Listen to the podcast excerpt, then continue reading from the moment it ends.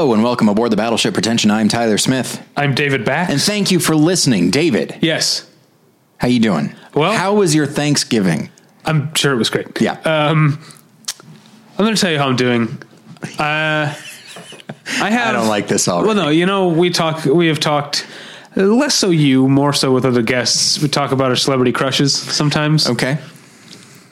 and I have one that I didn't quite realize. Oh, all right. Two things have happened. This is one, exciting. One, I've been catching up because it's easy to do while I'm doing work on the website at home. Uh, watching a bunch of comedians in cars getting coffee episodes that I hadn't watched. Okay. And now I've always been a fan as an actor of Sarah Jessica Parker. Okay. Actually seeing her in person with her friend Jerry on that show, she's adorable. Sure. I think I kind of have a little thing for Sarah Jessica Parker. Okay. And then, as if that weren't enough, today there was an interview with her on the AV Club, Oh, all right. a random roles interview, which I love reading those. I'm obsessed with them. Um, and I get mad when Entertainment Weekly rips off the format, um, which they do all the time.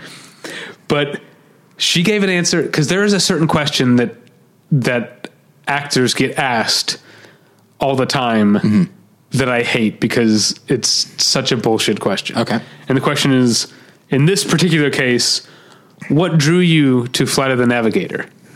And I hate when when actors get asked what drew you to a certain role.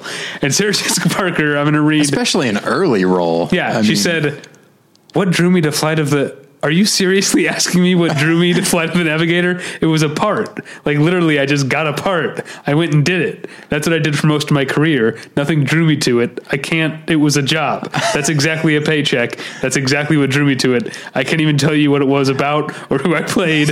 You know, all you want is a job. You're auditioning. You want to have as much experience as possible. You know, it was great. That is my, one of my favorite answers that any actor has ever given to a question. And so my crush on Sarah Jessica Parker continues. Yeah, it's. Uh, I have to assume that there is a temptation in that moment to seem like, oh well, you know, I just I really liked the idea of this, you know, to kind of bullshit your way through it, Yeah. so that you seem like a serious actor, even at such a young age. Uh, and so for her to just be like. "Ma- Man, I don't have the energy Yeah, to give you what you seem to be looking for here. Yes. yeah, uh, yeah. That's kind of that's kind of nice. Yeah. Uh, I do. I, I Yeah, have celebrity crushes. It feels a little bit skeevy to talk about it. I don't, I know, know. but maybe But- not. yeah, I don't know. There's we all we all ship and stand certain things now. This is just part of the fandom culture. What's the What's the Stan one? We've talked about stands. I It just means fan. oh, but it's, okay. it's because fan already came from fanatic, but now Right. fan is too soft. Mm-hmm. So now people say they're a stan, like the character Stan from the Eminem song Stan. Oh, yes, who's an obsessive psychotic fan, and now so that's that's become the new So- normal thing. so fan is too soft. So the alternative is to go as hard as possible to the point where you don't you can't get Yeah. any more Well, until I get a couple years to be like, oh man, I am such a Chapman for uh, that's that's true yeah. that's true um, but uh All right. okay Uh, anyway, so yeah, that's uh, I love Sarah Jessica Parker. Uh, who's this episode brought to you by? Uh, this episode is brought to you by Mubi, a curated online cinema that brings its members a hand-picked selection of the best independent, international, and classic films. Every day, Mubi's curators introduce a new title, and you have 30 days to watch it. That means there's always 30 wonderful films to enjoy, all for only $8.99 a month. Plus, when you use their mobile apps, you can download films to watch offline. Okay, quick note. Um, so every week, uh, I we they email us and say, "Hey, we'd like you to talk about Sure. these movies specifically." Sometimes I do, sometimes I don't. Uh, sometimes I just go to the website, see what's there, and see if there's anything there that I've seen and would like to talk about, or something that just strikes my fancy. And so, so every week I am seeing what is available there, and sadly. I don't have a great deal of time right now to watch really anything. Um, hopefully, that's going to change in the near future because there are always movies that are interesting to me. But what I'm really struck by um, is, is that, and obviously, Mubi is not the only streaming service that could allow this revelation, but that's the one I look at the most. there are just so many movies and so many filmmakers that are respected and and have put out work that people really love both audiences and filmmakers and critics uh, that I that are not even on my radar at all. And uh, you know obviously my first response to that is a deep shame. Uh, but then I Yeah. get past that and realize like I'm I'm just I'm one person. You can't hear of everything. Um, and and it just it's something that on one hand I could choose to be bummed that I haven't seen everything or I could choose to be invigorated by the fact that there is just so much Yeah. out there. And so that is something that it's one of the things that I like about Mubi. It's why I'm glad they're our sponsor is because they embrace that idea. Um, and they don't just give you the standard classics that you know about. Like, like there are, I mean, they could go like they could go with uh they could go with a movie by Orson Welles and they could go with F for fake. Or the trial they did do the trial. Or they could go with something like that. And it's just like okay well having Orson Welles like he's already well known amongst film fans but then there are different tiers to his work. And you can and you can say like I'm a big Orson Welles fan. I've seen The Immortal Story. I've seen like all of these things, um, and you, probably have a fair amount of credibility. But what I like about Mubi, they go even deeper and they go with filmmakers that only a handful of people I w- I know have heard of, and then but like these filmmakers have been making stuff for years, and so like they're not interested in in being in kind of catering and pandering to I'd say the vanity of film fans and say like, oh yes, you know this film by Orson Welles, you don't, you know it already, right? Obviously. Uh, instead, I think they're genuinely interested in introducing you to new films by filmmakers you already know or new filmmakers completely Yeah. from a country that in some that you don't even associate with filmmaking in some cases. And so I don't know. It was just it was uh, Yeah, something they- that was on my mind. Yeah, they got good taste and they're dedicated, and that's great. Yeah. And they're also not entirely like highfalutin all the time. Right now, you can watch The Howling. Yeah, you sure Dante's. The Howling Absolutely. on Mubi. yeah, and because I think in the end they just really like craftsmanship. And yes, it came out around Halloween, so it makes sense that they would do that. sure. But uh, but I think they just respond craftsmanship to craftsmanship, even if it's more mainstream or incredibly obscure. But anyway, so okay. All that is to say, there is a special offer for listeners of Battleship Pretension. You can try Mubi free for a month. Just go to Mubi.com, that's M-U-B-I.com slash Battleship to redeem now, or click on the Mubi ad at BattleshipPretension.com. This episode is also brought to you by the Dice Enthusiast Presents podcast, a new series based around a board game that four roommates played for the entirety of 2017. During that year, they were faced with problems like drug dealers moving in with them, mental breakdowns, infidelity, and a suicide attempt. Uh, it is a surprisingly personal podcast that uh, they have described as being heavily inspired by the works of Kurt Vonnegut. I don't know how you do that uh, in podcast form, but apparently they found a way. So if you're interested, go to diceenthusiast.com or click on the ad at battleshippretension.com to listen. And how are you going to listen? That's what Well, I real want quick, to know. this podcast, I love every description. Yeah. makes it sound more and more interesting. But I would love it. I'm sure it's not this, but I would love it if this was all just a joke, like a joke. Oh, yeah. And you actually download the thing. It's just like a half an hour of them like making fart noises with their mouths or whatever. well, I could, you know, I could send them an email and say, "Hey, David wants this." yeah. Uh, all right, now I want to tell you about tweakedaudio.com. Tweakedaudio.com is where you go for professional quality earbuds in a variety of stylish styles and colorful colors. They look great, they sound great, and Tyler and I use them each and every day of our lives. Do you know, I want to ask you a question, Tyler. Okay. Um, what do you listen to while you write? Oh boy. Because this is, I, you know, all, I- of all the stuff that I talk about, listen, I listen to music on my tweakedaudio.com earbuds all the time. But one of my favorite things that I use them for is to listen to music when I, when I write. And I, like you, am a little bit embarrassed to admit what I listen to. when I write. Okay, all right. That's helpful to know. Uh-huh. I'll bet mine is more embarrassing. So what do you got? What do you got for me? I like there are a number of YouTube videos that are three to 10 hours of classical music with the sounds of rain and or fireplaces or both. And I find those incredibly soothing for writing. It does seem embarrassing, but the fact that they exist mean that means that people obviously want them. right. So if it's you know 10 hours of Chopin and raindrops on a window pane, bring it on. Okay. Uh, my answer is shockingly similar. Okay. Um, you get that classical music out of there. I'll tell you that right now. Okay. Um, there is a YouTube channel called the Guild of Ambiance, and Okay. it is the the videos vary from one hour to three or four hours. And what's really interesting is that um, this person essentially builds in a, in his computer builds these idyllic scenes. Sometimes it's in, it's like in the forest, or it's in like an old timey library with a crackling fireplace and mm-hmm. that sort of thing. But it is it's animated, but it looks very realistic.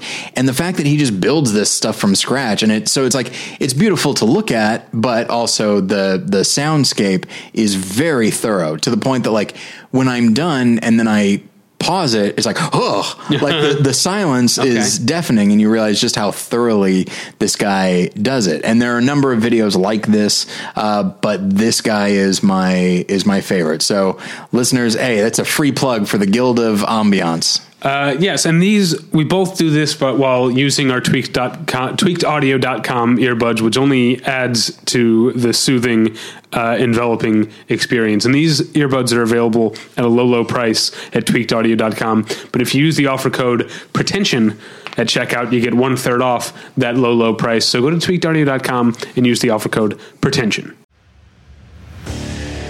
What makes a life a good one? Is it the adventure you have? Or the friends you find along the way? Maybe it's pursuing your passion while striving to protect, defend, and save what you believe in every single day. So, what makes a life a good one? In the Coast Guard, we think it's all of the above and more, but you'll have to find out for yourself. Visit gocoastguard.com to learn more. Tyler? Yes. Let's get into it, shall we? Okay. Um, I don't want to give too much away, but we're going to talk about today. But listeners, look down it- okay, yeah. at whatever you listen to Got it. the thing on. Listen to the podcast on, be it on you know your mobile device, your MP3 player, like like a Zune type of deal. Um, Whatever device has Spotify, uh, that's for sure. Spotify could be a thing that you're listening to, and look at the number. Every episode, every episode of Battleship Pretension is not a movie journal Mm-hmm. has a number. You'll notice that number ends in a zero, and yet, and yet, Mm-hmm. is not evenly divisible by fifty. Right? Okay, yes, I'm with you. That means it's a profile. That's right. And uh, in keeping up what I guess is our new tradition of profiles, this is just what we do now. We are profiling someone who uh, has passed away recently, Mm. and so we are going to profile Burt Reynolds, the late Burt Reynolds. At this point, it's not even that recently. Actually, it was, It was early September. Yeah, yeah. Um, that's recent. Yeah. Um, and I mea culpa. I there are a number of movies I didn't get to that I had meant to this week. Um, like I, I haven't seen White Lightning or Gator. I don't think Gator's actually supposed to be that great, but Mm-hmm. Yeah. I didn't see White Lightning. I also, I swear I'm not trolling listeners. I didn't see Cannonball Run. It honestly wasn't even that high on my priorities list. I feel like Cannonball Run was is a movie that I, I think if you are a certain age or if you saw it at a certain age, people seem to care about it, but it doesn't actually it come up as a, Yeah. a great movie very often. I've heard it is the shitty. It's a mad, mad, mad, mad world. right, which when Rat Race exists is saying something. Yeah. Rat Race is charming. Uh, yeah.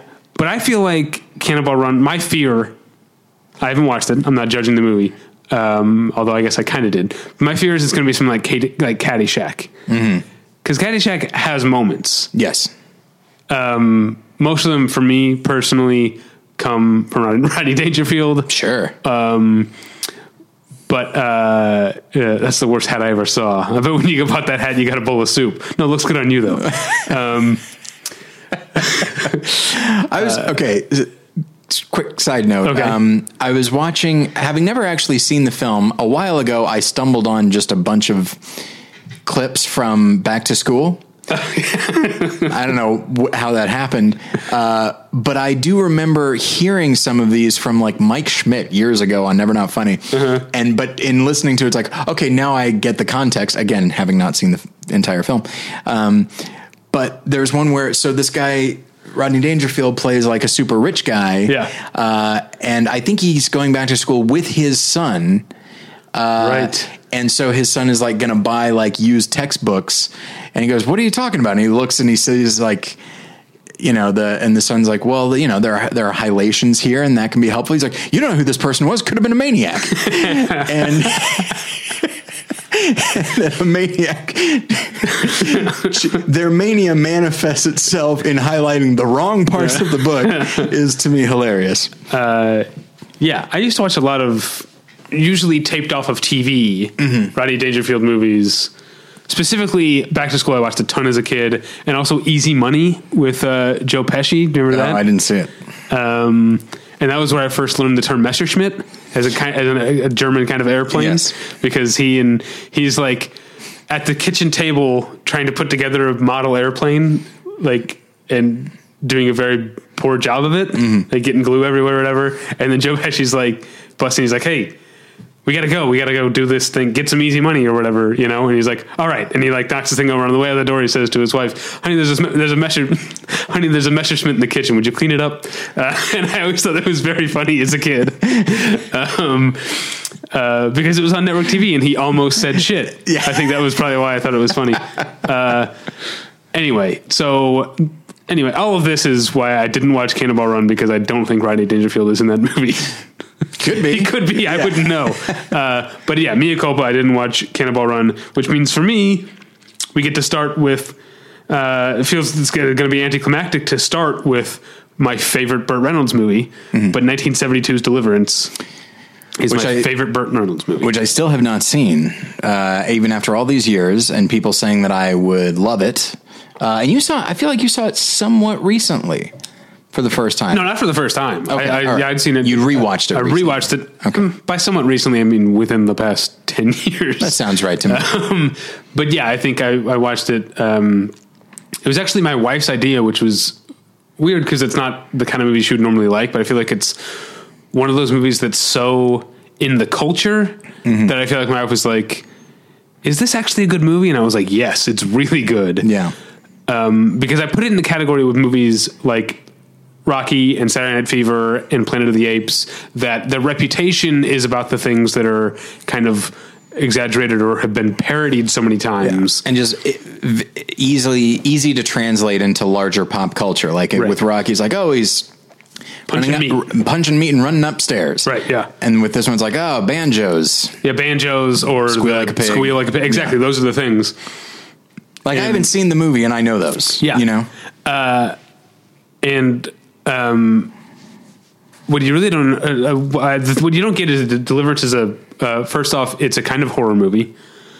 Um, it's also a horror movie that speaks directly to me as someone who prefers big cities and is weirdly i'm very wary of people who live in rural areas because i feel like what are you trying to hide like I feel like you could get away with a lot of shit out here. There's a lot of nothingness out here. You, if you le- if you killed me and left my body somewhere, you'd probably get away with it. Look, that's how I feel about rural America. anybody who lives in rural uh, rural areas clearly witnessed a crime uh-huh. or has committed a crime Yeah. and is just trying to get away from it. Yeah, yeah, out of the past style. Exactly. Um, uh, and so Deliverance definitely speaks to that because it's about a group of city folk, like four, you know, uh, city slicker men going for a weekend uh, canoeing and hunting trip.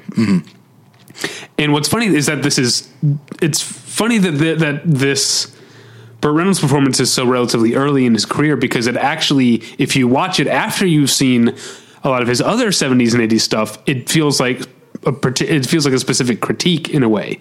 Because Burt Reynolds is the character who is the most like he's the perfect weekend warrior type in that Yeah. he's got all the gear, he works out, he knows all the lingo, he feels like he knows what to do, but this is a guy who also works behind a desk Monday through Friday, mm-hmm. and so when things start to go wrong, he's the one who's most equipped to handle it, but also the the situation and the people that are attacking them are really putting to the test Yeah. the limits of of of his uh, uh, weekend warrior ness. Yeah. Um, and then you've got you know some like Ned Beatty's playing just kind of a good guy. Yeah. Um, the rest of them are actually just kind of good guys, um, to be honest. But Yeah. not. But also, the movie isn't letting them off the hook for the fact that they are kind of trespassers in a way. Here, they're kind of like. Uh, this this word is usually used in another way, but in a way they're kind of exoticizing, uh, you know, It's or they're being condescending. yeah. in in Barton Fink terms, they're just a tourist with a typewriter, Uh-huh. whereas everybody else actually lives there. Yes. Except here, yeah, they're a tourist with a canoe and a bow of arrow, Yeah. bow and arrow, and Ronny Cox has his banjo, of course. Um, and uh, uh, and so yeah, I do think it's it's a terrific performance in Burt Reynolds, and it is weird to me, even knowing that it's pre Smokey and the Bandit and pre uh, you know Cannonball Run, those sorts of things. Um, knowing that he would become in some ways kind of a caricature of this swaggering like Yeah. macho-ness you know which is a, the exact thing that this movie is intentionally undercutting and meaning to take the legs out from under Yeah. Uh, it's too bad you haven't seen it because I feel like I could do a whole episode just talking about how much I love Deliverance. Oh, undoubtedly. But it is if you think if you think you've heard the doing banjos and squeal like a pig, and if you think this is a movie to get together with your friends and have a laugh, it's not. Deliverance is a fucking heavy Yeah. movie. It's just it's a tough sit. It's John Boorman, right? Yeah, yeah. Yeah, he tends to take things that would seem to be fun and then make them heavy as hell. Excalibur is a much darker movie than you would ever expect. And also another one that blew me away when I finally saw it, Excalibur, is Yeah. I always threatened to make the, my own top 100 list because I know you have your actual top 100 of all time. Yeah. I feel like Excalibur would rank in my top 100 movies. That's all time. exciting. Yeah. Um, yeah, so before we move on, I did want to stop for a moment and bring something up about Burt Reynolds. So I don't remember. I had. The, I used to have this book that would like go year by year and list the top everything. Uh, you know, like the number one song that year, Okay. the number one movie, and that kind of thing. what did you were born 81? What was Eighty-two, you? Oh, you okay? So we have the both have the same number one song of the year, which is uh, "Centerfold" by the J. Geils Band, isn't it? yeah, I guess so. J. Geils, that's a real. I really don't like that song, Yeah. but J. Geils Band has others. So like "Freeze Frame" is a good song. I think It's not, and Centerfold is catchy. it's very catchy, but I um, I think there's some sort of uh, uh, something condescending and paternalistic about the song that uh, turns me off. Yeah, something I can't quite put my finger on. No, the entire premise of the song is condescending and paternalistic and misogynistic. Um, But uh, anyway, so one thing that it, uh, what are you looking at? I, your little pin. Yeah, I have Is a it a member of the Riddler Club? no. It's I just I uh, bought this hat in Japan, and Okay. this pin was a part of it. And Okay. I don't think you can actually take it out. Oh, I see. It's So okay. Uh, anyway, so I thought it was the Riddler's hat.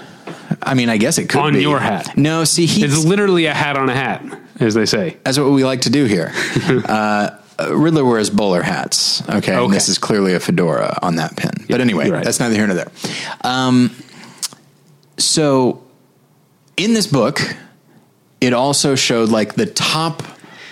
I don't know if it was top grossing or just popularity, whatever it was. The top male and female movie star year by year, and multiple years in a row in the 1970s, Burt Reynolds was number one. And I don't necessarily, and again, I don't think it, that necessarily translated out to gross, you know, like top grossing. Like he wasn't in Jaws, he wasn't in The Exorcist, he wasn't in Rocky. Right. But so maybe it was just profile, maybe it was just who is the most movie star. Um, and so, so I remember that, and then also uh, watching old episodes of Siskel and Ebert uh, in the 1970s and 80s. Uh, especially in the 80s, uh, Burt Reynolds would often show up in films uh, that they would cite as the worst of the year.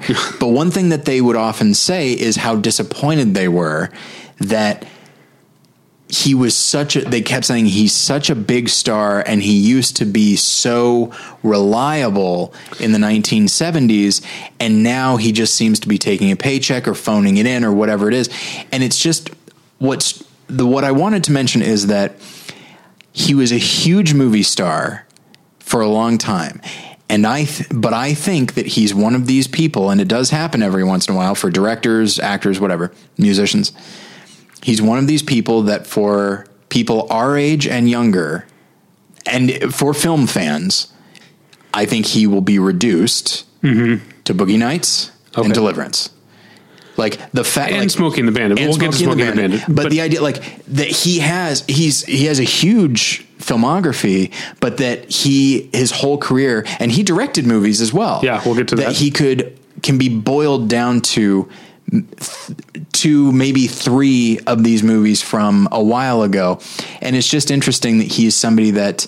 Uh, I don't think the the bigness of his stardom is something that you and I are fully aware of as much as older people are. Like him Maybe, doing yeah. that him doing that photo shoot. You know, like that was a huge deal at the time because it's not merely oh a, a movie star. It's fucking Burt Reynolds Yeah. who is so lusted after by women uh, doing this Yeah. this photo shoot. And so I feel like it's just interesting. We we so seldom profile stars like full on like big movie stars.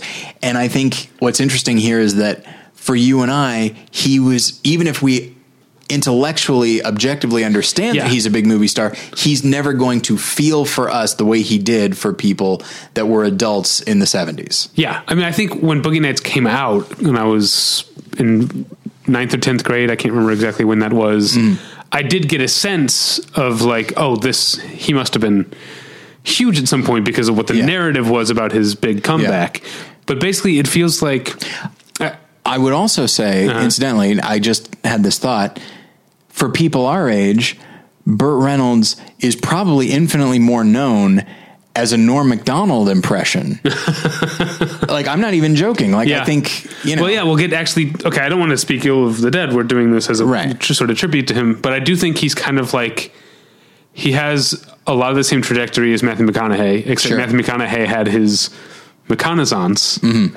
and when Burt Reynolds had Burt Reynolds had his chance at one with Boogie Nights, he kind of intentionally didn't chase it. He didn't Yeah. like working with Paul Thomas Anderson. I don't think he really liked the movie, which I guess Mark Wahlberg doesn't either. I guess people Yeah. just don't like that. People who worked on the movie don't like it. And there was a great Oh, joke, yeah. an. SNL joke when I was it inside the actor studio or someone asked him like it was some sort of it interview. was Celebrity Jeopardy, or I, I think it was inside the actor studio. and someone asked him like, so you've you're back, you've had this comeback and this You've been nominated for Nom- yeah, this Award. prestigious movie nominated for Academy Award. What's next for Burt Reynolds? Uh, car picture with Dom DeLuise. um, and that it's a joke, but that is kind of it does Yeah. kind of seem like he was more comfortable doing that. Yeah. Um, and it's a shame because when you watch something like Deliverance, you really see uh, how much. Um, how much depth and intelligence Mm-hmm. and potential he really had. Um, I'm my next for me is the longest yard. I don't know what's next for you. Oh, uh, Smokey and the Bandit. Okay, so um, the longest yard is a movie that I don't love, but I really respect because it's a on the one hand it's kind of a big dumb comedy, but it also is a studio comedy that came out in the years between uh, between Easy Rider and Jaws when they Yeah. kind of lost control and the longest yard what, what is what is good about it when it works is that it it's a it's a comedy that actually feels kind of dangerous in a way it it doesn't feel like it pulls its punches you know like I never saw the Adam Sandler version which apparently Burt Reynolds has a cameo in or something uh, did you see it No. Okay. Um, but this is uh, you know, the premise of the movie is it's prisoners versus guards in a football game. Yeah. and the prisoners are really looking at this. In many cases, less as a chance to win against the guards and more as a chance to just get out there and fuck up some guards. Yeah. And you're the movie is on their side. And so it is kind of a it's kind of a gleefully mean spirited movie, but in a way that doesn't feel as immature as something like MASH, which I know a lot of people like MASH. I've never liked it. I've never responded to it. but MASH also, I think of MASH because MASH also has an extent, a very long football sequence. Um, you know, the movie MASH, uh, you're acting like you don't know. no, I do. I do know. Sorry, I was thinking of of other things, but yes, and that like not sequence- Burt Reynolds stuff, just your hat. Just thinking about my hat you know like i mean that's the thing is my my head's in it so i feel like Mm-hmm. i should be really paying attention to it a lot Um, all right, so uh, yeah, um, I would. Rec- I, I think uh, basically my uh, the the the what's what I'm looking for the what I'm coming to here. The conclusion that I'm coming to is that the longest yard is better than Mash. all right um, I don't think it's a great movie. I think it's a little uh, oh, it's a little sloppy and uh, and uneven. Um, but uh, it has a part where uh, one of the prisoners comes off the field after having. Uh, it's also directed by Robert Aldrich, by the way. Yeah. uh, comes off the field after having collided with one of the guards and is like grinning ear to ear and going, "I think I broke his fucking neck." And then later, when the guy's getting carted off, he's like, "I did, I did break his fucking neck." it's a big funny Yeah. uh, moment. Uh, well and that's I, i'm commenting on a movie i haven't seen but like you know when you think of the slobs versus snobs kind of thing now this isn't exactly that but it's like the the motley crew of these prisoners against the people that are in power except here is like oh yes we want to if we can kill them yeah. So yeah, I see what you mean as far as like it's a dangerous comedy, one that definitely feels seventies. Yeah, and I'm I again haven't seen the Adam Sandler one. I feel confident saying there's no way it feels like that. Yeah, probably. Not. Uh, one that was yeah, I just I got so busy between you know we decided to do this. You know when shortly, he shortly after he died. Yeah, and I think that was either while I was at TIFF or like I went to TIFF. I went out of town, a couple of times. I got sick, and then uh, I went out of town for a long time. And I did. I had this list of like movies I want to see this before we do this thing in two and a half months. And the two and a half months seemed to go by, and I just Yeah. didn't get to a lot of these movies. So I didn't get. He reteamed with Robert Ald- Aldrich for Hustle the next year, which is uh, supposed to be pretty good actually, with Catherine Deneuve, Catherine Deneuve and uh, Ben Johnson. Um, and Eileen Brennan and Eddie Albert and Ernest Borg- Borgnine. It sounds like That's a cool, good cast. Yeah, it sounds like a great movie, uh, and it was on my list. Um, and then I can't really mention. I saw Silent Movie once when I was very young. You know the the Mel Brooks Silent Movie. I know he plays himself in it, but I don't really remember much of it. Yeah. The only really the only thing that really sticks out to me about Silent Movie is the fact that the one word spoken in the movie is spoken by Marcel Marceau. yeah, Um, that's funny, right? yeah. Um, I've never seen Nickelodeon, which is a Peter Bogdanovich movie that was a very, yeah. a very expensive bomb. Yeah. Uh, because Peter Bogdanovich at that point was coming off Last Picture Show, right, Mm-hmm. and was um, very well. You know, Had he made Paper Moon yet by then? well, Paper what year is Last Picture? The last picture says seventy one. Paper Oh, yeah. Moon seventy three. Yeah, so this is seventy six is when he made Okay. Nickelodeon. So he might have. And then what year is What's Up, Doc? After I think that's after. Okay. So yeah, um, uh, so yeah, I haven't seen Nickelodeon, but talk about, I mean, him taking chances doing a Peter Bogdanovich comedy. Um, and, uh, I learned from, have you, uh, I, we didn't do a movie journal the last week or this week. I don't know if you've watched They'll Love Me When I'm Dead. No, Uh, not doc- did you watch the other, other side of the wind, by the way? Nope. All right. Well, you'll get to it. Uh, I haven't watched it either. Um, I should say I, I'll I'll- I'll say this now. So along with teaching and driving for Lyft and all that, I have been working on a, a thing where I'm I'm putting together a video series for a streaming service. They've paid me to do this. Yeah. It requires a lot of editing on my part and a lot of research and You're- recording. And so that is where a lot of my time has gone. When it when it posts, I will let everybody know. Cool. Uh, but yeah, it's not for Netflix. you're probably not going to get it. But the point is, on I- what was that? Is on Mubi? Oh, I wish. Um, all right. Uh, one, one thing I learned from They'll Love Me When I'm Dead is that uh, Burt Reynolds and Peter Bogdanovich were like friends. They weren't just, wasn't just in the movie. They were they were friends because there's a um, um, there's a clip of like Orson Welles is filling in as a guest host on a talk show. I don't know Sure. if it was the Tonight Show. You would know if he did that sort of thing, but he was a, a fill-in host on some sort of late night talk show, and Burt Reynolds was the guest, and they were talking about Nickelodeon and the fact that they're both good friends with Peter Yeah. Bogdanovich. It was crazy.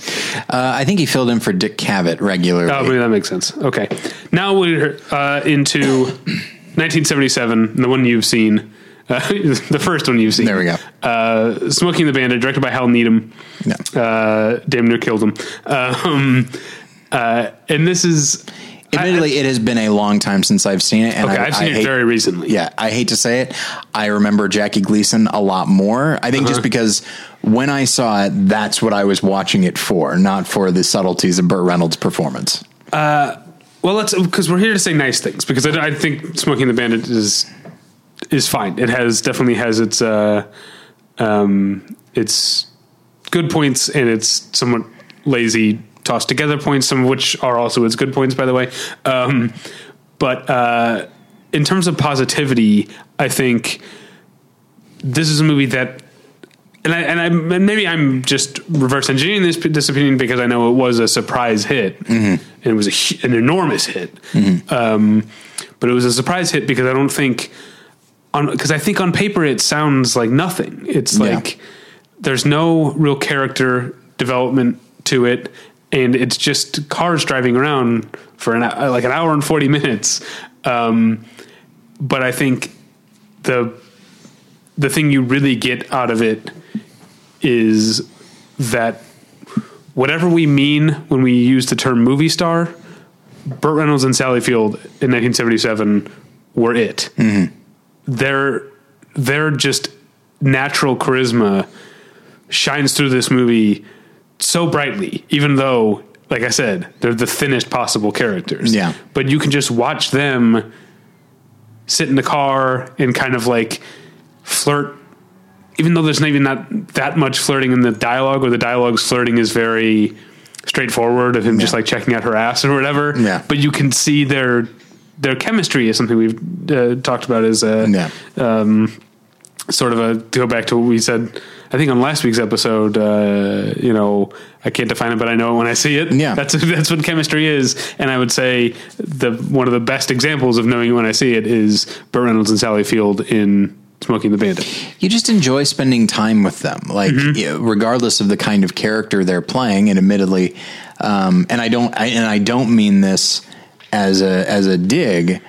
Most great, most of the great movie stars weren't known for their range. They were known for their naturalism on screen, whether it be Cary Grant or uh, Denzel Washington. You know, um, they didn't do a lot of different types. They haven't done a lot of different types of roles, but when they're on screen, you just it's magnetic. You can't help but, but watch them, not merely because they're in front of you, but because you are paying attention to everything they say, every nuance, uh, because they just sometimes it's because they're so cool or they're so good looking or whatever it is. um, but I think in the case of Burt Reynolds, uh, with the films of his that I've seen, there is just a naturalism. He's just really comfortable being on screen, uh, whether it be an action movie or a comedy or a drama. Like he just he feels very much at home in front of the camera. He's a very un, uh, very unself conscious actor.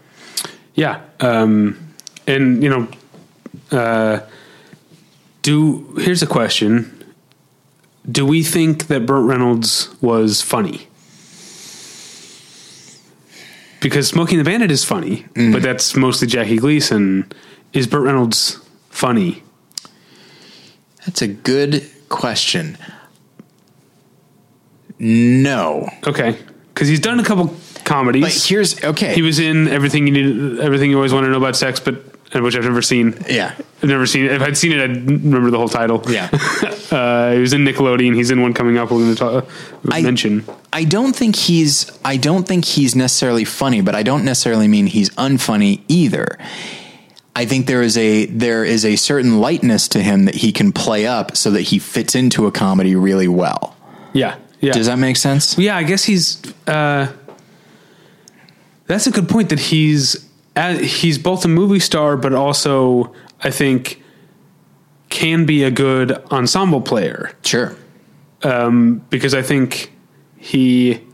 I, I don't know. His story is so weird, or not weird, but he wasn't like he didn't like have a passion for acting. He had a passion for football. He played Yeah. college football. He got injured and took up acting and ended up being one of the biggest movie stars Yeah. on on the planet. Uh, and was also all, like always a. Uh, is it Florida State or University of? Uh, I think it's Florida State uh, is where he went and was a supporter of them for the rest of his life. Mm-hmm. Um, uh, and so maybe maybe the, his football background gave him like a sort of teamwork type of Maybe, uh, yeah. uh, mentality because he he was often the star once he became a big star, but he's not um, is never a selfish actor.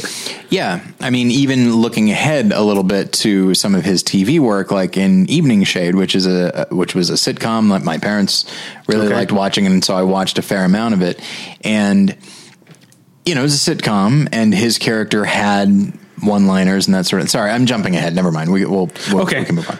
Um, well, let's. I did. Okay, I feel bad. I didn't watch Semi Tough. I've also. This has made me feel bad on multiple levels. I've never seen The End, which is a movie that my dad loved. Okay, Which is. Um, I don't know if it's the first one that he directed, but he directed it.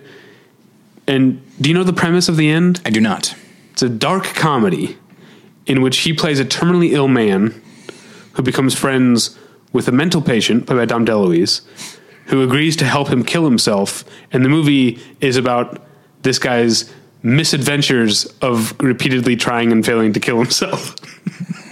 So it's like that uh, that movie Short Time. I don't know that movie. It's with Dabney Coleman as a guy who is mis- uh, a cop who's misdiagnosed as dying, and so he realizes double indemnity style that if he dies in the line of duty, his family gets more Okay. money, and so he keeps purposely putting himself in harm's way. it's not that good of a movie, but it's a good premise. Yeah. and it's Dabney Coleman, you know Yeah. that uh, star of the '80s. yeah, I like Dabney Coleman. Yeah, Do you know um, you know the Seinfeld fake movie Prognosis Negative? yeah. Do you know the story? Like that was a screenplay apparently that Larry David wrote about a guy Yes. who got his test results back and they were negative, which meant he wasn't sick, but he all he heard is negative, and the rest of the movie is him living his life thinking he's dying of a terminal illness, even though he was cleared by the doctor and just misunderstood. That's funny. That his results were negative. Um, all right. Yeah, um, what what do we think about the fact that Burt Reynolds, again, a guy who just wanted to play football, started directing? I think it's great. I mean, good for him. It's fascinating. But I kind of a part of me wonders if he saw his friend Hal Needham do it and was Sure. like, I guess this isn't so hard. that um, that there is an effortlessness to him as an actor or as a performer. I wonder if it just let if that's just who he is. Is he just looked at life and said like, "Yeah, I could do pretty much anything here. yeah, that's probably that's probably true. I could see it." Um, so yeah, we're jumping through a few here that I again I uh, I haven't heard seen. I heard very good things about Sharky's Machine. Uh, oh, that's the next one on my list. Oh, actually, because that is another one he's he directed. Mm-hmm. I don't know. I yeah, because I watched it because I had also heard very good things about it. I I feel like it. Um, I mean, it's definitely a movie that he directed with both barrels. It's it's a it's a it's a full on uh, commitment, but it also feels like just kind of a uh, Dirty Harry wannabe in a lot of ways. It, it's uh, um, it's it's an undercover. It's a detective movie about a vice. No, he's a homicide. Uh, yeah, he's a homicide detective, and then uh, a civilian gets shot uh, in the line of duty, and so he gets busted down to Vice, which I guess is like um, and then uncovers this entire like drug and prostitution ring. Uh, and Sharky's machine are all the guys like his fellow detectives, but also like all the connections he's made working Vice over the years, uh, counterfeiters and stuff like that. That are like so it's it's again it's kind of an ensemble, but it's clearly like there's a lead and there's Yeah. a whole group of backup players um, helping him. But it's also it's a relentlessly cynical movie um, with a very high body count Okay. and some real brawny stuff. Um, and so I feel like you're not usually one to be bothered by cynicism in a film. maybe I'm a little older now. I don't know. Okay. Um, but uh, yeah, I I understand why people like it because it is not it's not done uh, in half measures in any way. It's not a lazily made movie. It just feels like it's also not a particularly deep movie. Yeah. But yeah, you want to see guys get blown away, uh, and you want to see. Um, uh, I think Henry Silva is a psycho killer. Oh, there you go. yeah, um, he's the best part of the movie. I, in terms of performance, uh, Henry Silva is awesome in the movie. Uh, but yeah, Sharky's Machine probably worth checking out if you're a fan. But uh, no, N- not my favorite. okay. uh, and then I've got a big a big jump. Okay. Well, uh, I saw Stick, Okay, um, which he acted in and also directed. okay. Um, it's based on an Elmore Leonard novel, uh, which I read first, and then I saw that it had been um, made into a film. And in watching it, uh, it's I think it's actually very good. Uh, it features um, Charles Durning as uh, as the villain, and you know these words that I'm that I'm using to describe Burt Reynolds, uh, just charismatic, natural, effortless. Uh, I mean, everything about that lends itself to an Elmore Leonard hero. Um, a, a common thread, if you watch, if you read his novels, is that the hero is just naturally cool, and I guess another word is unflappable. Um, and Burt Reynolds seemed to really understand this, both as a director and certainly as an actor. And so uh, the character is not necessarily light or breezy, as you will sometimes get in an Elmore Leonard adaptation. Uh, he's he takes things fairly seriously for the most part. It's an ex, he's an ex-con who finds himself in uh, a bad situation, and so. But it's this idea that there's a, a a a natural confidence to the character that prison has uh, prepared him for the difficulties of life. In fact, one could say that like, yeah, well, anything out here is as bad as it can get is infinitely preferable to what's in there so i can handle it no problem and so that really comes across in his performance um, I, sa- I, I saw the film did not actually get very good reviews but i i actually like it quite a bit i think it's directed in a fairly straightforward way there's not a lot of stylistic flourishes or anything but i think his performance and the performances the performance of the ensemble. This goes back to something that, that you were talking about. Um, almost any Elmore Leonard novel or movie adapted from a novel is going to have a really solid ensemble. And I remember Stick having one. And so, so that speaks to, you know, when the star is also the director, there's got to be tremendous tem- temptation to give yourself the good moments and, and downplay other things. But I think he understood the power of that, of the ensemble in that story. And it would seem in most of the stories, even something like Sharky's Machine, mm-hmm. yes, it, it's built around him, but the power is in all of the people that he has working with him. Yeah. And so, yeah, Stick is it's. I mean, it's it's no Get Shorty, it's no Out of Sight or Jackie Brown. Like those are kind of the essential three. Um, but it is it is certainly a, a worthy uh, entry in like the Elmore Leonard adaptation uh, movies, and uh, and I liked it quite a bit, and I think he's very good in it. Well, to get off topic, what would you say is the next tier of Elmore Leonard adaptations? It's a good question. 310 to Yuma? Three ten to? Yuma. Or maybe just the. I honestly, I, I like the original. I think it's it's good, but I think that the new one, not just because of the, the nature of the action, but I feel like there's more of a crackling quality to it uh, that I tend to associate with Elmore Leonard. Um, then there's Mr. Majestyk, which I saw, Okay. uh, starring Charles Bronson, which is it's not bad, not Okay. great, not bad. Did you see? Because I, as I remember, Elmore Leonard was. Uh, when, when did he die? He died in like the mid 2000s, I think. Was he? So had he already died when Justified premiered? I th- no, I think he died shortly. Yeah, because I think I remember him saying because the the pilot episode of Justified is pretty, from what I understand, a pretty faithful adaptation of the short story, which I'm now forgetting the name of. Um, uh, yeah, I can't remember the name of the short story, and then from there it just became its own show based on that short story. But uh, my understanding is that that's a pretty good that just that pilot is a good short story adaptation.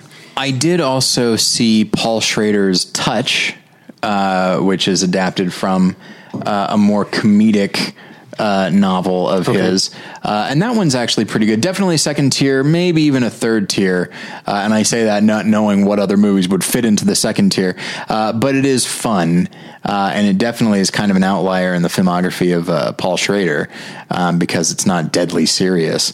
Um, but uh, but yeah, so I I do. I would say I'm not sure if I'd say I highly recommend Stick, but I do like it quite a bit, and I think Burt Reynolds it just works in the same way that that George Clooney in Out of Sight it just worked. It just felt so right, mm-hmm. and I would say Burt Reynolds in an Elmore Leonard movie just felt just feels hmm. right given some of the stuff that we've been talking about. So okay, so you said there was a jump. So what's up? What's well, next, next for up you? for me is a movie I watched a lot as a kid. Okay, I think I see where we're going. It's a voice performance. Oh, okay, all right. 1989's All Dogs Go to Heaven, in which he is the voice of Charlie B. Barkin. I actually did not see this movie. I heard it was. I remember as a kid, it was. Uh, it was actually somewhat um, controversial among some people. They said that like it wasn't appropriate for for Yeah. kids. I kind of get that. I mean, it's rated G, but it is like. Is it Don a- Bluth? Yes. Okay, Yes. there it is. It's a gangster story in which multiple, like, I mean, your character animals, not people, but they're being murdered. Like, Yeah. the whole thing is Charlie B. Barkin gets killed at the beginning Yeah. and then comes back to like I can't remember now. Uh, and then there's like this homeless girl who both she's an orphan, both her parents have died. Like it's yeah, uh, that controversy is probably well earned, but it, like that wasn't what I was thinking about as a kid. Yeah. And maybe that's we should stop coddling kids. You know what's a great Do we coddle them? Do you think? I don't, but I don't know any. yeah, you just yell at kids randomly on the street. Yeah. Uh, I love just just the sound of it, just poetically. I love the term mollycoddling, Oh yes. but I hate this happens all the time. You look up some word and you realize it has some like uh, gross backstory. So the term mollycoddling comes from the mistaken belief that if a mother loves her son too much, it'll turn him gay.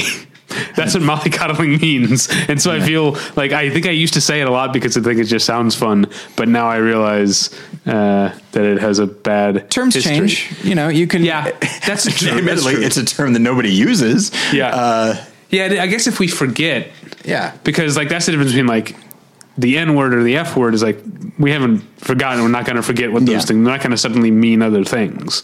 Yeah. But yeah, saying molly coddling or calling someone a moron, which used to be like, Yeah. uh, you know, used to be a term for specifically Yeah. like mentally. Uh, What's the word I'm looking for? Handicapped people Yeah. or whatever the word, disabled people. Yeah. Uh, but now we just say moron to everyone. Let me suggest this: Mo- Molly coddling means that if a mother loves her son, it could turn him gay. You don't mean happy; you mean oh right, yeah. you know uh, homosexual. Yeah. and so uh, so yeah, you know what, listeners. And also, if you get nothing else from this episode, it's that it's time for us to take Molly coddling and turn it into something a little less rough. Um, But also here, coming at it from another point point of view, I don't care if anyone's gay. You know what? It's great. Mollycoddle your sons all you want. Make a whole generation. I think it's the argument of, kids. of turning them. yeah, that's Uh, a good that might point. be the uh, the yeah, issue. that's a good point. I don't believe Because if there's one thing that Boy Erased blasted into our heads, Wait, did you see it? No. Okay. Yeah. No, but uh, just based on it, it, it's apparently getting uh, good reviews, Yeah, of uh, but nobody I, know. know. So is Green Book. It's their yeah, okay. very good. Um, uh, anyway, so yeah, it's a Don Bluth movie. Um, Dom DeLuise uh, is also a voice, of course, uh, and I don't remember that much about it, but yeah, I do know that it is somewhat controversial. Uh, he played himself again in The Player. Mm-hmm. I don't really. Do you have anything to say about it? I mean, it just a lot of aside, people play aside from just the fact that it's it's not like it's necessarily a big get. It's this idea that like we need a movie star, Mm-hmm. and we need a movie star who. It's weird when I think of up until this conversation, when I thought of Burt Reynolds, he struck me as someone that would probably be kind of a prima donna. But he's so willing to be part of ensembles and then be play himself, which I guess one could say is could be seen as egotistical. Right. But it's more just like, hey, we need a movie star. Uh, you're going to work for a day, and uh, do you want to do this? And he said yes. And so I don't know. I I don't know why where I got that image in my mind of him being a prima donna. It could be a mixture of knowing that he did not love working with Paul Thomas Anderson Yeah. and his portrayal on Celebrity Jeopardy. Like it could be Right. those things. But what's crazy is we feel like now that we're into the 90s, he's playing himself. Mm-hmm. We feel like when we, th- when we think about the career of Burt Reynolds, we think we're at the tail end here. But he worked so much in the 90s Mm-hmm. Oh, yes. and 2000s and the 2010s. There are so many credits. Yeah. Just they're things that I never saw. So I, but next for me is Boogie Nights. I don't know if you saw Bean. Okay, well, I've got several things to say here now. Okay. okay, because we're not talking about TV. Um, Oh, we can talk I- about TV because I'll talk about Archer. Ah, but there's Out of This World. Oh, right. Do you remember Out of This World? Oh, yes, I. Oh, Yeah. Are you kidding me? Of He course was I the remember. voice of her father. that's right. Yeah. And I mean, Evie, Evie's father. Yeah, and while again, this could be put down to the fact that he could just walk in and say things, um, but you know, we've now talked about two vocal performances that he's given: "All Dogs Go to Heaven" and "Out of This World." And I do think that it, it speaks to, you know, we're talking about kind of the vibe that he gives off, but also he does have, or pardon me, he did have uh, a very strong like masculine, but again, a very laid back kind of masculinity uh, in his in his voice and in his deliver uh, delivery. You know, when he's the look, I don't want to talk about out of this world as much as I already have, but um, I, I, could, will. I could talk about out of this world. This could be the Deliverance slash out of it, out of this world podcast, and I could talk about nothing but. I loved out of this world as a kid. do you think we should? You know what? Let's go off in a different direction. This has become an out of this world episode by episode- episode. that would be great. Oh my gosh! Um, oh my god! but I wonder the- if those are available anywhere. Probably they would have to be right. I don't think so. There's there's stuff that's not. We think everything's available now. There's stuff that's not so. available. But that's the thing is like the voice is not it's it's not meant to be this authoritative like oh it's an it's an alien being.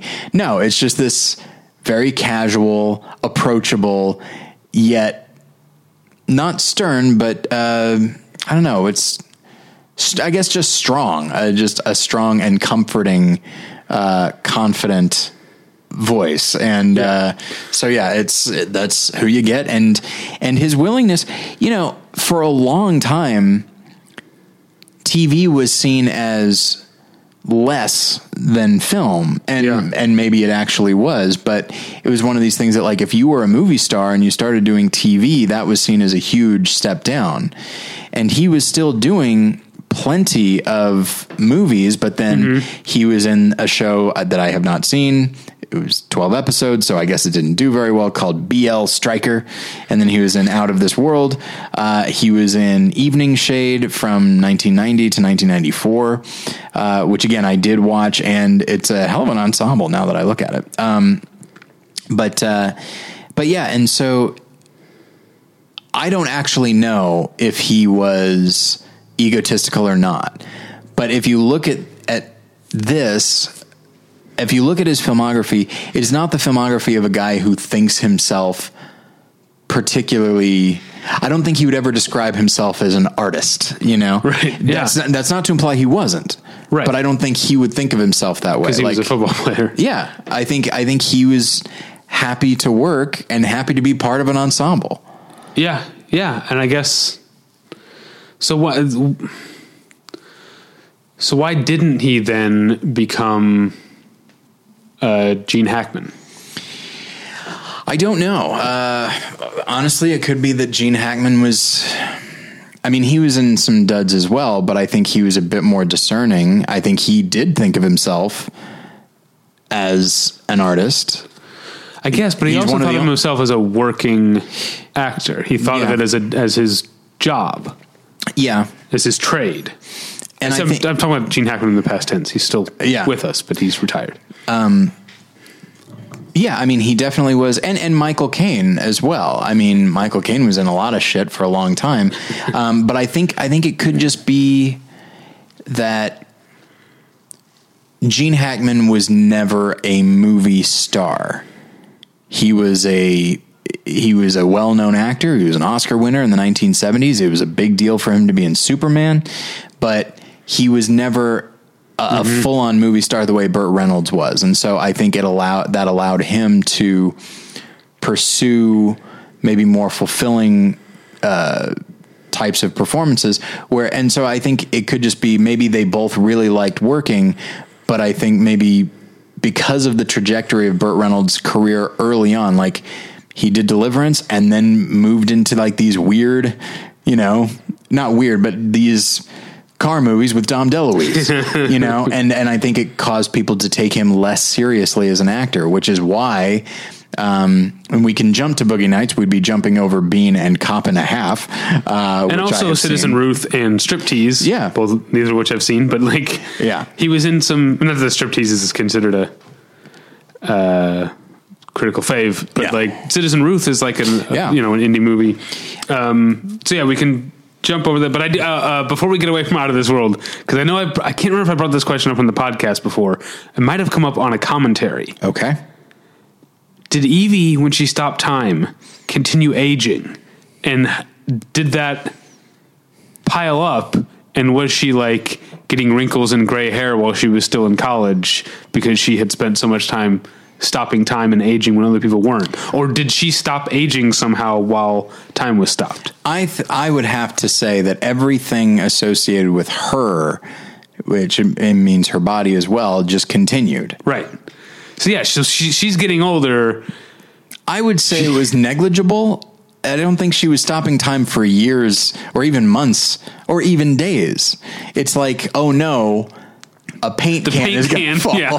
and I need to stop it. Yeah. Yeah, it was always the paint can. That was in the opening Of course. titles. Yeah. No one God. If we have, if we have a list you and I are born in 1982. Yeah. If you were born in 1981, you don't know what we're talking Right. about. Like I feel like this this show uh, was a was a real blip, and I can't find it anywhere online. I'm looking Oh, man. right now. I would love to rewatch Out of This World Would you? and see if it's good. Right. I I th- predict you'd watch an episode and be like, okay, I think I, I think I get it. All right, let's jump to Boogie Nights, Yeah. which is a yeah Oscar nomination. It's a big prestigious movie. It is my least favorite Paul Thomas Anderson movie. Okay. It has. I've tried to. You know, I used to be dumb and not think Magnolia was that great. I rewatched Magnolia. It's great, mm-hmm. and so I kind of thought, hey, maybe I was wrong about, about Boogie Nights too. And I rewatched Boogie Nights. It just doesn't work for me.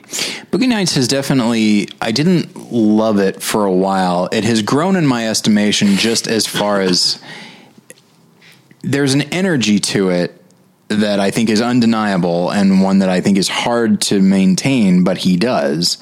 Uh, and I think that the ensemble is working really well together. I mean, just a lot of the things that I think he would then do better in Magnolia is certainly there. And, and I think he is able to find,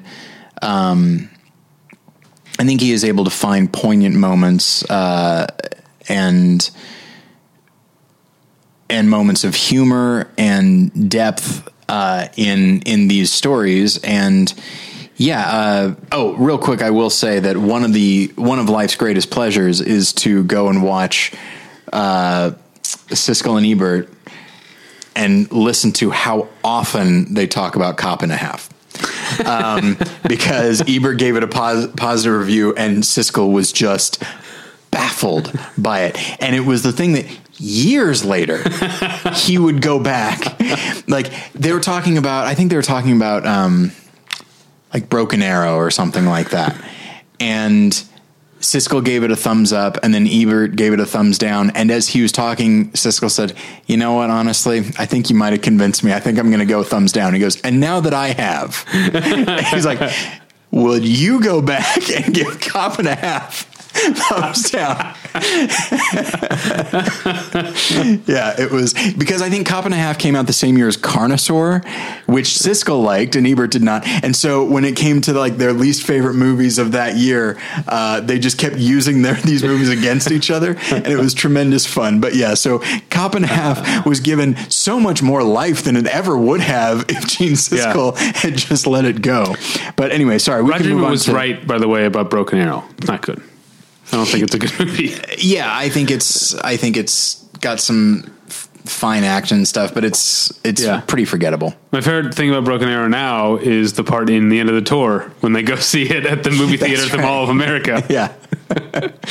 and it, and isn't it interesting that the the website, you know, ain't it cool, uh-huh. which has you know taken on a, life of its own, like putting aside you know scandal and stuff, but that it was this trailblazing website, and that it it got its name from this very forgettable 90s action movie.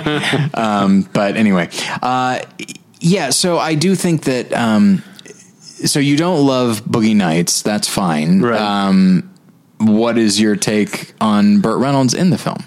I think it's hard for me because one of my problems of my, one of my problems with Boogie Nights is that it doesn't feel like there's much emotional or pacing consistency from scene to scene. Mm-hmm. So I have trouble with all of the characters getting a real handle on them besides just saying just the movie saying here's who this is now. Here's like we've jumped Right. we've jumped to, you know cuz the movie takes place over like a decade or so. Is that yeah.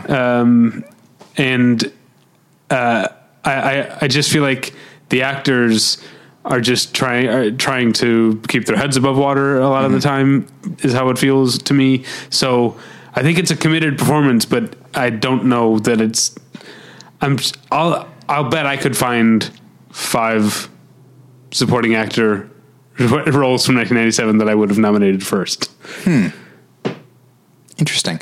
But I don't think it's him. I because like I was saying, I like him and everything. I, I, I just don't think the movie's very good. I actually I, I think that his performance is I think the character and the performance is definitely the anchor of the film. He's older than any of the other characters, with the exception of like his producer characters and stuff, uh, his producing partners. Um, and so he doesn't change really that much. He tries to adapt to the changing industry, uh, but I think he still adapts within his consistent mentality and uh, and he's a guy who I, th- I I really think that the character is confident and suave and and has a, ma- a masculinity you know very much like uh, Burt Reynolds himself, but I think he actually finds something underneath. I think he finds a real desperation uh, in that character uh, that I think is played up in the very very awkward scene where they like just pick up a random guy and have him have sex with is it with a roller girl I Yeah, believe yeah. um, and he's trying to like direct the guy as he's just like fumbling around and all that, and just the f- the fact of it happening, and then him trying to do the only thing he knows how to do, which is direct porn in a situation which is clearly not going to go the way he wants it to go, but he still clings to it. Like Yeah. I think the the fact of what he's doing, which is more about the writing, I think speaks volumes about the character. But that uh, Burt Reynolds is just like i his character seems so oblivious, but you know that he's not oblivious. It's more just we're in this situation and now we just have to keep going and then it, things turn violent uh, because the, I think the desperation of the Burt Reynolds character, the Jack Horner character, um, really comes to the forefront. Like uh, a, a sore spot is touched by this guy, and so he just goes after him. And so, Yeah. but that can't come out of nowhere. And I think he does establish that this is a guy who actually is deeply insecure with and and would prefer to make real movies. And now here he is. He's not even like he's not even making good porn anymore. Now he's making this shitty, vo, you know, voyeuristic kind of Right. thing. And someone points it out, and it's just too much for him to take. Um, and so that he can do that, and then also be paternalistic to Mark Wahlberg's character, and that all of that can seem like it comes from the same place, um, which is a desire to make a positive difference in the world, only to find himself here. Uh, I, I really, I love the performance. It's, it would not have been. I, I'm fine with nominating it. A lot of people said he should have won over Robin Williams. My vote would still be Robert Forster for Jackie Brown. Yeah, there you go. But uh, but I do really love the the performance. Okay. Well, now we're going to get into some movies that I've seen, but I don't remember. I don't really remember him in them. Okay. Mystery Alaska is a Well, movie that. before we get there, Oh, you got uh is it before we get there? Oh no, no, it is. Sorry, it's after. Never So mind. Mystery Alaska is 1999. Yeah. So no, no wonder it got swallowed up by Yeah. one of the uh, great movie years. Although I, don't, I think that's one of those IMDb things where it's 1999. I feel like it didn't actually come out until 2000, but I could be wrong about that. yeah, it's hard to know. But it's um. That's uh, yeah. I for- I forget that Mystery Alaska has a whole part where it's a legal. That's a courtroom drama before it's a hockey. Yeah. and he's part of the courtroom. He's like the judge in the courtroom part. Yeah, and I forget about that. and and I don't remember really anything. I, I'm sure it's not necessarily a bad role, but there's just not much for him Yeah. to do in it. It's more just, hey, Burt Reynolds is playing the judge. Isn't Yeah. that neat? Yeah, and then in Renny Harlin's Driven, 2001. Oh, well, now we're jumping over the crew, which I saw with my Really? parents in Oh, okay. 2000. I remember this movie um, from the video store, but uh, it's never saw it. It's not particularly good. Uh, it is once again uh, an ensemble uh, with Richard Dreyfuss, Burt Reynolds, Dan Hedaya, and Seymour Cassel um, as the primary, uh, like these four guys who are aging mobsters. Uh, and so I do think that at this point, whether it be Boogie Nights or something like the crew, uh, the idea of someone who used to be big and now is older and is not that anymore, you, I think you start to see a common thread. Uh, Maybe it started a little bit before Boogie Nights, but that definitely kicked off a theme going forward uh, in his films. Um, and most, and I do remember with the crew, it's again, it's it's a comedy that is fine. It's not that memorable.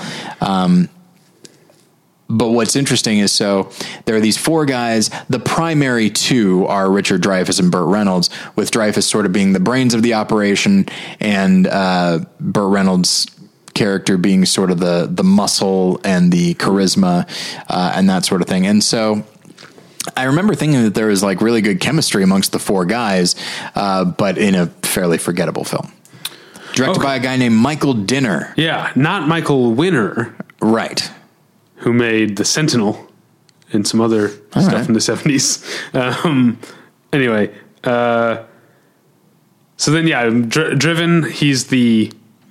Because he's the owner of the car. Okay. You know how I, I don't really understand how rich, Yeah. like, but there's like the owner and the guy, the drivers just drive, and Sylvester Yeah. Stallone's the driver, I guess. If I remember my days of thunder, Uh-huh. I mean my personal days. But that's stock car racing. This is Indy. Indy this is Formula One. But anyway, I mean it's all it's all exactly the same. okay. Um, But yeah, so he's he's I believe the Randy Quaid uh, okay. from uh, Days of Thunder. Um, but yeah, uh, I definitely saw Driven in a movie, paid to see it in a movie theater. Okay. And then we jump from there. I don't have anything until Archer, which I think is like the end of it. Uh, do I have something? No, I think for me it jumps to Archer. Uh, I will say that uh, I heard good things about some of his films, like Cloud Nine. Um, I think I did see him. I think I did see he, he was in a few episodes of My Name Is Earl, and I remember Oh, okay. enjoying that. Uh, the film that came out, I think last year, the last movie star. Yeah. Um, I was reading about it, and when I and what's interesting is when I read uh, when I saw like ads for it, it said Burt Reynolds, the last movie star. I thought it was a documentary about him. Uh, what I didn't know is that it's actually you know a fictional, a lightly fictionalized version of him. Um, but all the Yeah. reviews say that the movie is not that interesting, but that his performance is really great and it's really, you know, introspective and that sort of thing. And, and so many of the negative reviews say this is a great performance and this movie does not deserve it. Uh, but I'm curious anyway, because not unlike, you know, Venus and stuff like that, it's always interesting to see an actor who we know is close to the end, Yeah. like very close to the end and doing a, perf- and giving a performance that is, that really reflects where they are at that moment in their lives. I was curious to see the- last movie star, star because it's in some ways the premise is very similar to the hero with uh, Sam Elliott, Right. But my understanding, at least, and my hope is that there's not a romantic relationship between Burt Reynolds and Ariel Winter in the last movie star the way there is between Sam Elliott and Laura Prepon, who's considerably older than Alex. Win- uh, what did I say? What, Ariel Winter. Um, so I'm hoping that it doesn't turn into a romance in the last movie star. That's just too big an age difference. I know that's uh, Hey, maybe she's his daughter. Who knows? Uh, no, she's not. oh, Um, she's. I see. I, I've clearly read more about the premise than you have. Clark Duke plays a guy who's like putting on this cult movie festival or whatever, and Ariel Winter plays his sort of like layabout unemployed sister who decides to.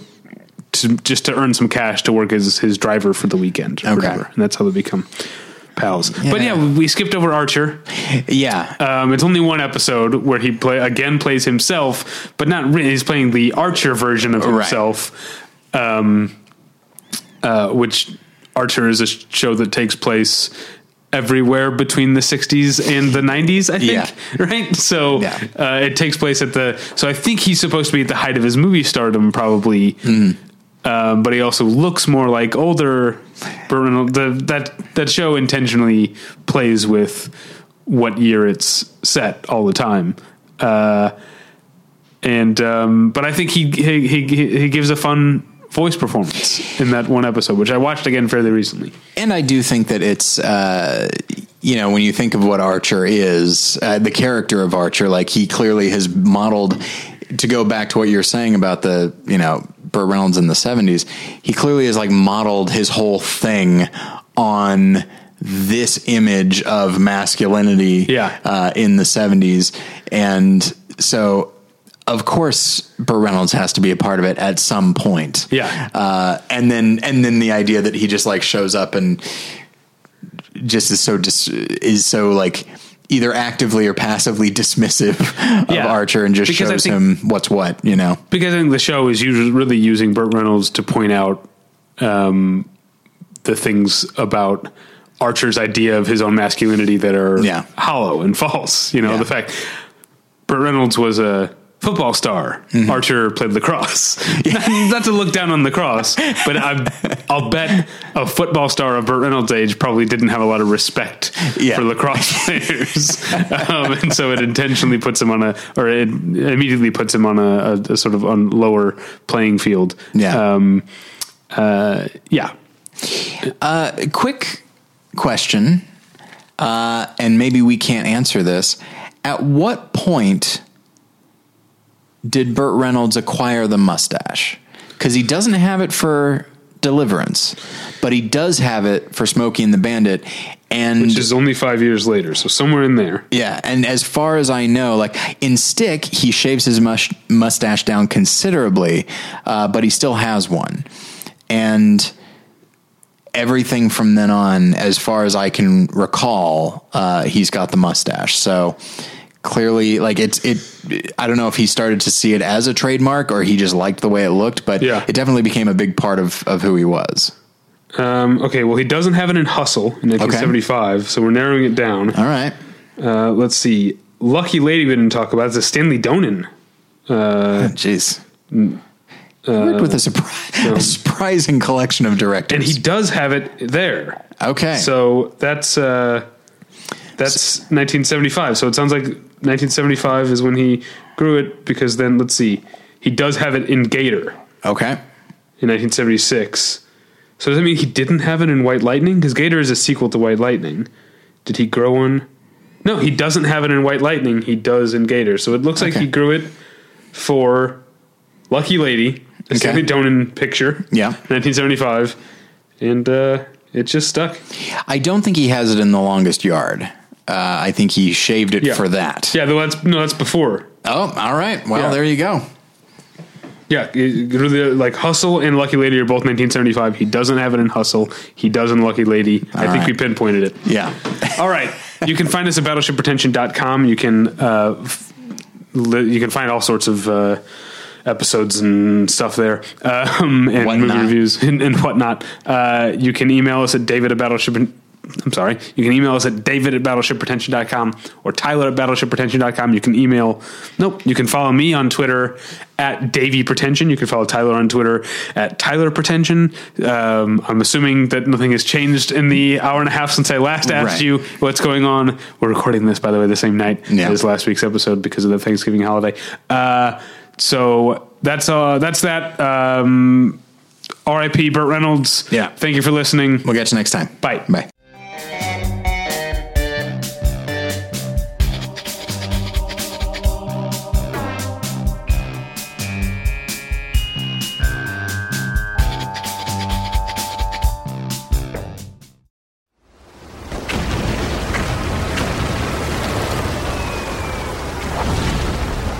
This program is a proud member of the Battleship Pretension Fleet.